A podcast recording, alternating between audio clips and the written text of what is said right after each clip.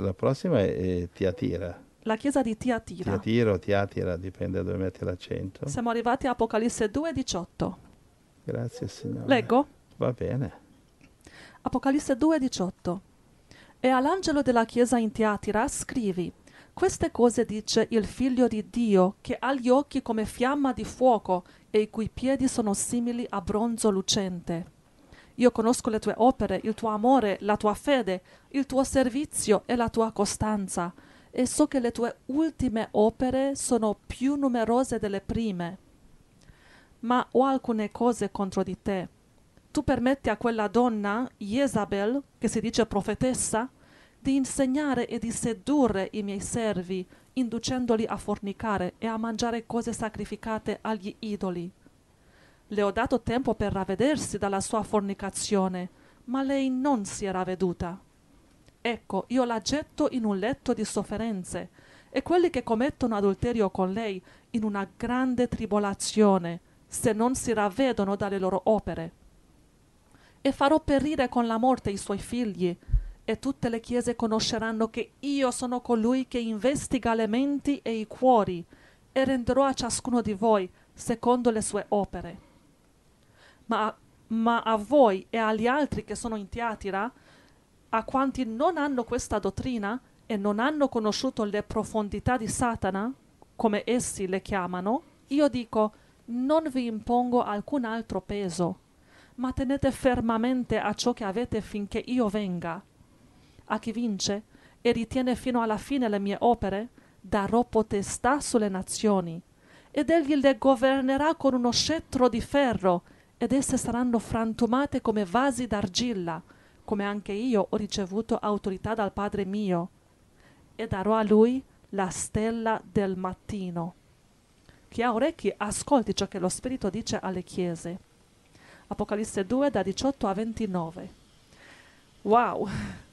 C'è molto qui, eh? C'è molto da capire qui. Ti attira. C'è qualcosa che non capisci che... Prima di tutto facci capire un po' il periodo storico dove si applica questo.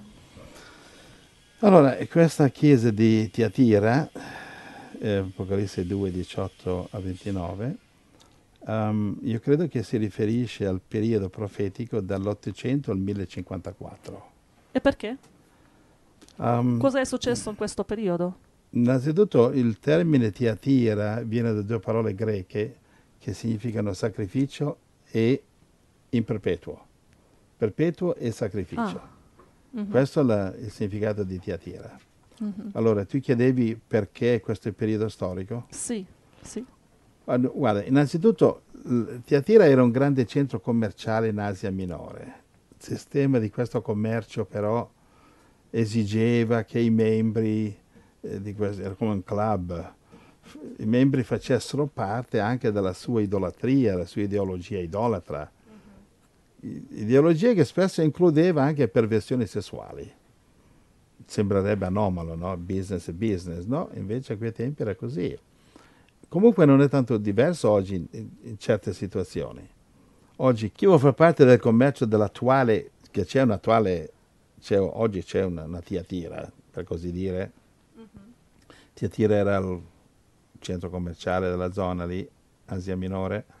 Oggi cosa c'è? Qual è il centro commerciale del mondo oggi? In certo senso è il gruppo di Davos, dove c'è i membri del nuovo ordine mondiale occidentale, dove i membri condividono anche l'ideologia che questi davosiani hanno riguardo le loro basse tendenze sessuali.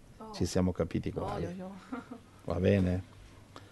Guarda, e c'è- vai a Efesini 5, vediamo un po' il pensiero di Paolo riguardo a queste cose.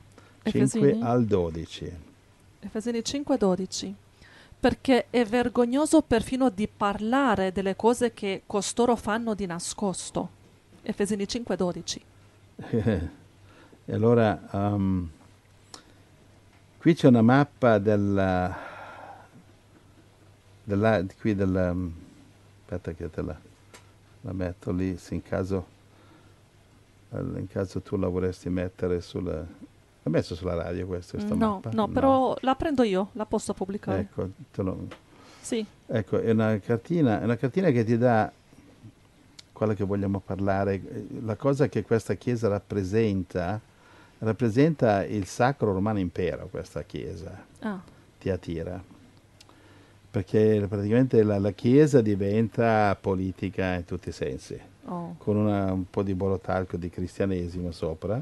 Mhm. E naturalmente la gente è sincera, la gente, va bene, i cattolici sono sinceri, però la cupola è un po' come il signor Pachamama di oggi, no? Fanno- facevano i fatti loro.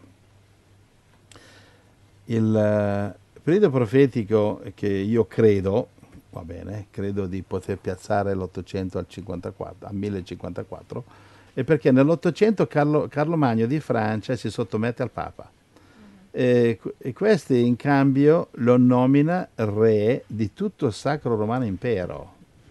E vogliamo parlare di questo, riguardo questo in, in- contatto, in collegamento con questa chiesa. E l'impero per- cosa, cosa comprendeva a quel tempo? Rappresentava il, il pre- i presenti centro-nord Italia, comprendeva la Francia, parte della Germania, Mhm. Poi che altro? L'Olanda, Belgio, insomma, vedi la cartina, va bene? Ecco, metti la cartina lì che i fratelli Sì. si danno un'idea. Sì, va bene. Questa è una cartina storica del, del Sacro Romano Impero, Che era la chiesa di quei tempi. che era la chiesa di quei tempi, eh, dall'Ottocento, che se- secondo me questa, questa fase è durata fino al 1054, secondo me.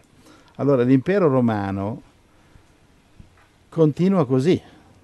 L'impero romano ormai decaduto, continua come chiesa romana Mhm. e trova così il modo di sopravvivere e continuare, sia pure in forma religiosa.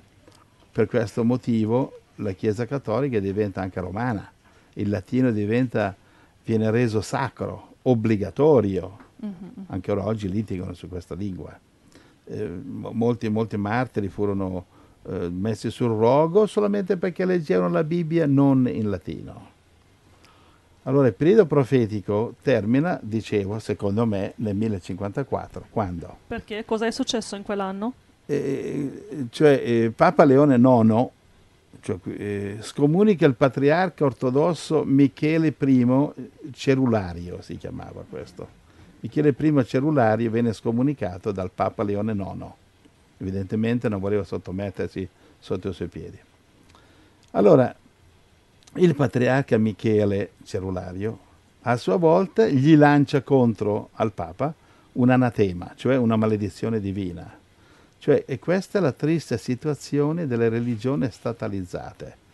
Oggi non fanno troppo chiasso, non si maledicono sui giornali, però non si incontrano, non fanno la comunione insieme, non sono una chiesa, si criticano sotto banco e anche sopra il banco.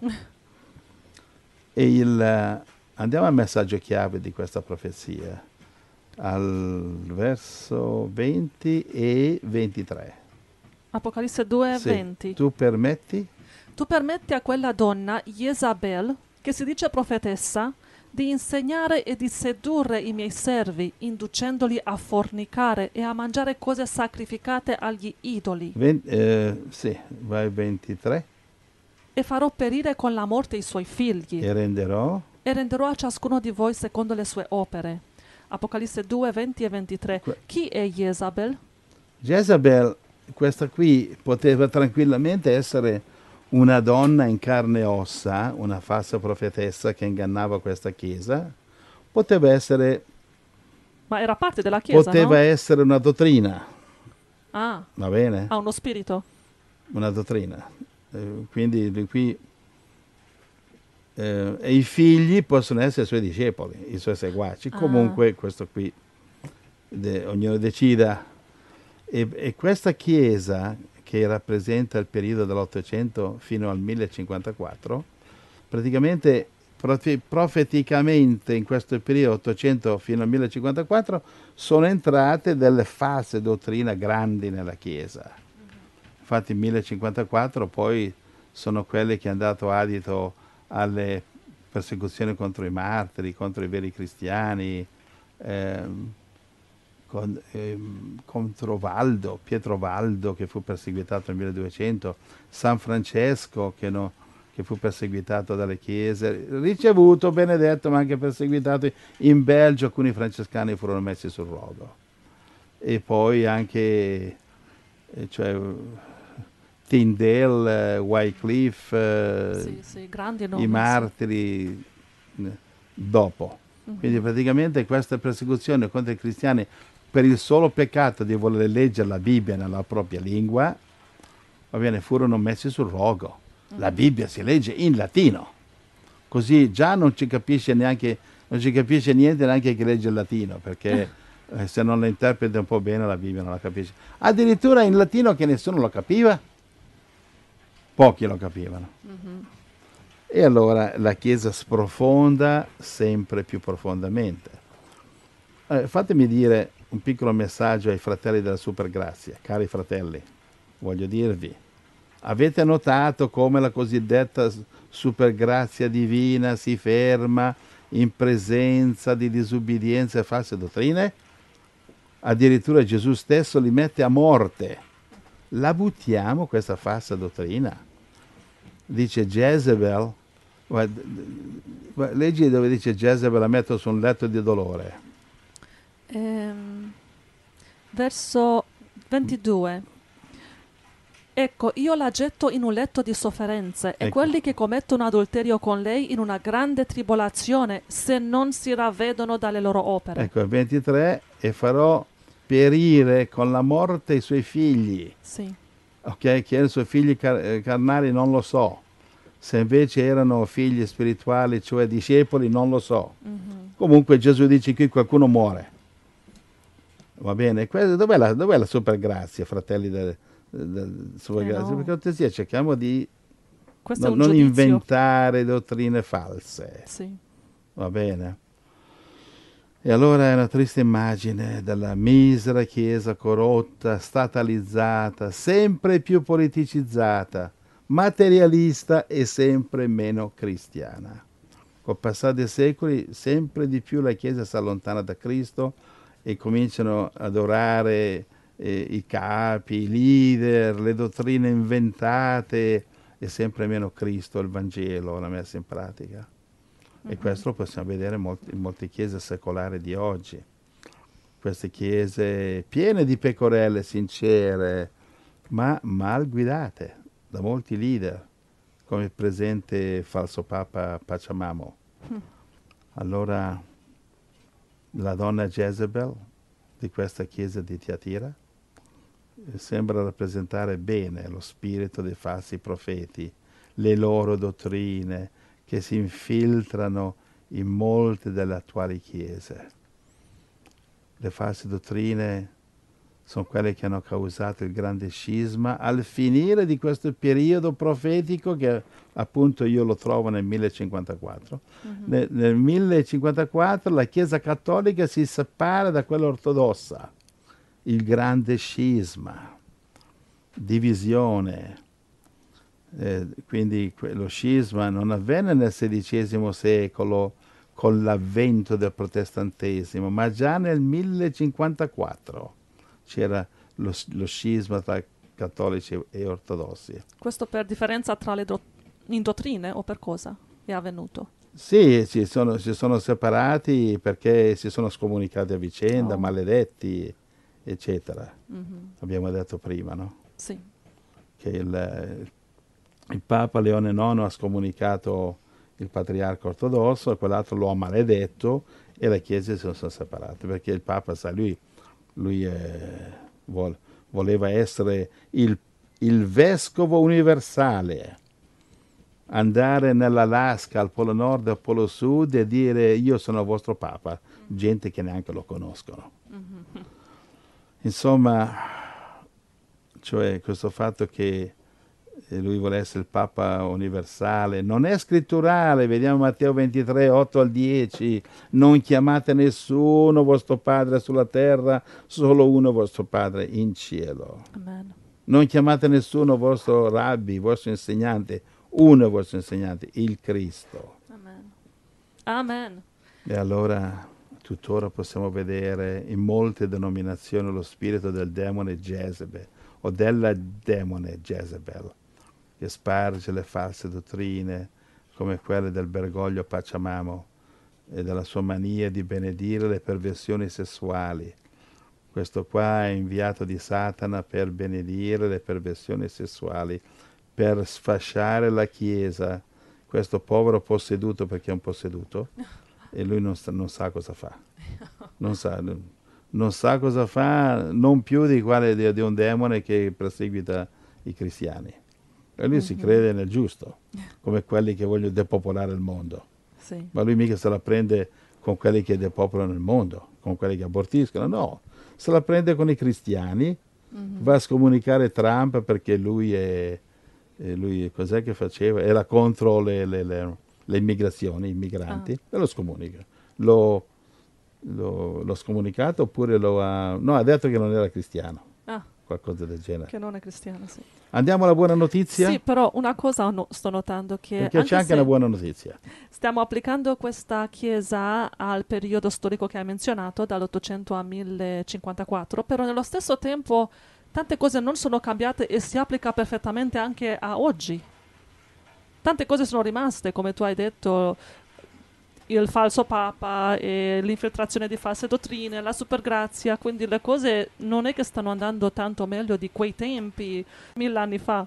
Guarda, andiamo al verso 19, Apocalisse 2, 19, perché sempre dobbiamo mettere la buona notizia, siamo predicatori di Vangelo, no? che vuol dire buona notizia. Eh sì. Il Signore sempre equilibria le cose. Verso 19 eh, Gesù cosa dice? Io conosco le tue opere, il tuo amore, la tua fede, il tuo servizio, la tua costanza, so che le tue ultime opere sono più numerose delle prime. 24. Voi e agli altri che sono in Tiatira, a quanti non hanno questa dottrina e non hanno conosciuto le profondità di Satana, come essi le chiamano, io dico, non vi impongo alcun altro peso. Alleluia, Gesù che parla. Eh? Quali e, sono le profondità di Satana? E sai, con, sai come la magia, e, sai i miracoli che Satana fa, come i maghi d'Egitto, Esodo capitolo 7, oh. i, 8, 7, 8 che fanno miracoli, conoscere eh, i libri di stregoneria. Mm-hmm. Eh, ancora oggi le chiese sataniche, che sono anche ufficiali, hanno delle diramazioni che fanno eh, sacrifici umani, quindi profondità di Satana. Mm-hmm, mm-hmm. Quindi Gesù sta dicendo che nonostante siamo circondati da ogni tipo di falsa dottrina, Gesù sta dicendo, se teniamo gli occhi su Gesù e facciamo le sue opere, vinceremo. Alleluia. Amen. Grazie Guarda, Signore um, Gesù. Al 25 cosa dice? Ma tenete fermamente ciò che avete finché io venga. Verso 26, a chi vince e ritiene sino alla fine le mie opere, io darò potestà sulle nazioni. E qui sta parlando del regno di Cristo collegato a Apocalisse 20, verso 4, dove i santi regnano uh-huh. con Cristo nel nome di Cristo. Allora, fratelli, auguriamoci che noi siamo tra quelli che vincono. Amen. Amen. 27. Ed egli? Ed egli le governerà con uno scettro di ferro, ed esse saranno frantumate come vasi d'argilla, come anche io ho ricevuto autorità dal Padre mio. Quindi Gesù vediamo che non è solo amore, amore, amore. Qui c'è uno scettro di ferro, cioè duro. Sì, è lo scettro di ferro che parla Salmo 2, che con lo scettro romperà le nazioni mm. con lo scettro ha mandato il diluvio, con lo scettro ha, ha permesso Israele di essere distrutta, ha mandato Nebuchadnezzar a distruggere Israele, ha mandato la Siria. Gesù non è solo super grazia come certi imbroglioni di chiesa vogliono dirci, non è solo super grazia, la grazia se ne va nel momento che disubbidiamo. È tutto condizionale, a chi vince, se vinci, verso 28, darò a lui la stella del mattino. Amen, amen. E cosa amen, è la stella del mattino? La stella del mattino è Gesù.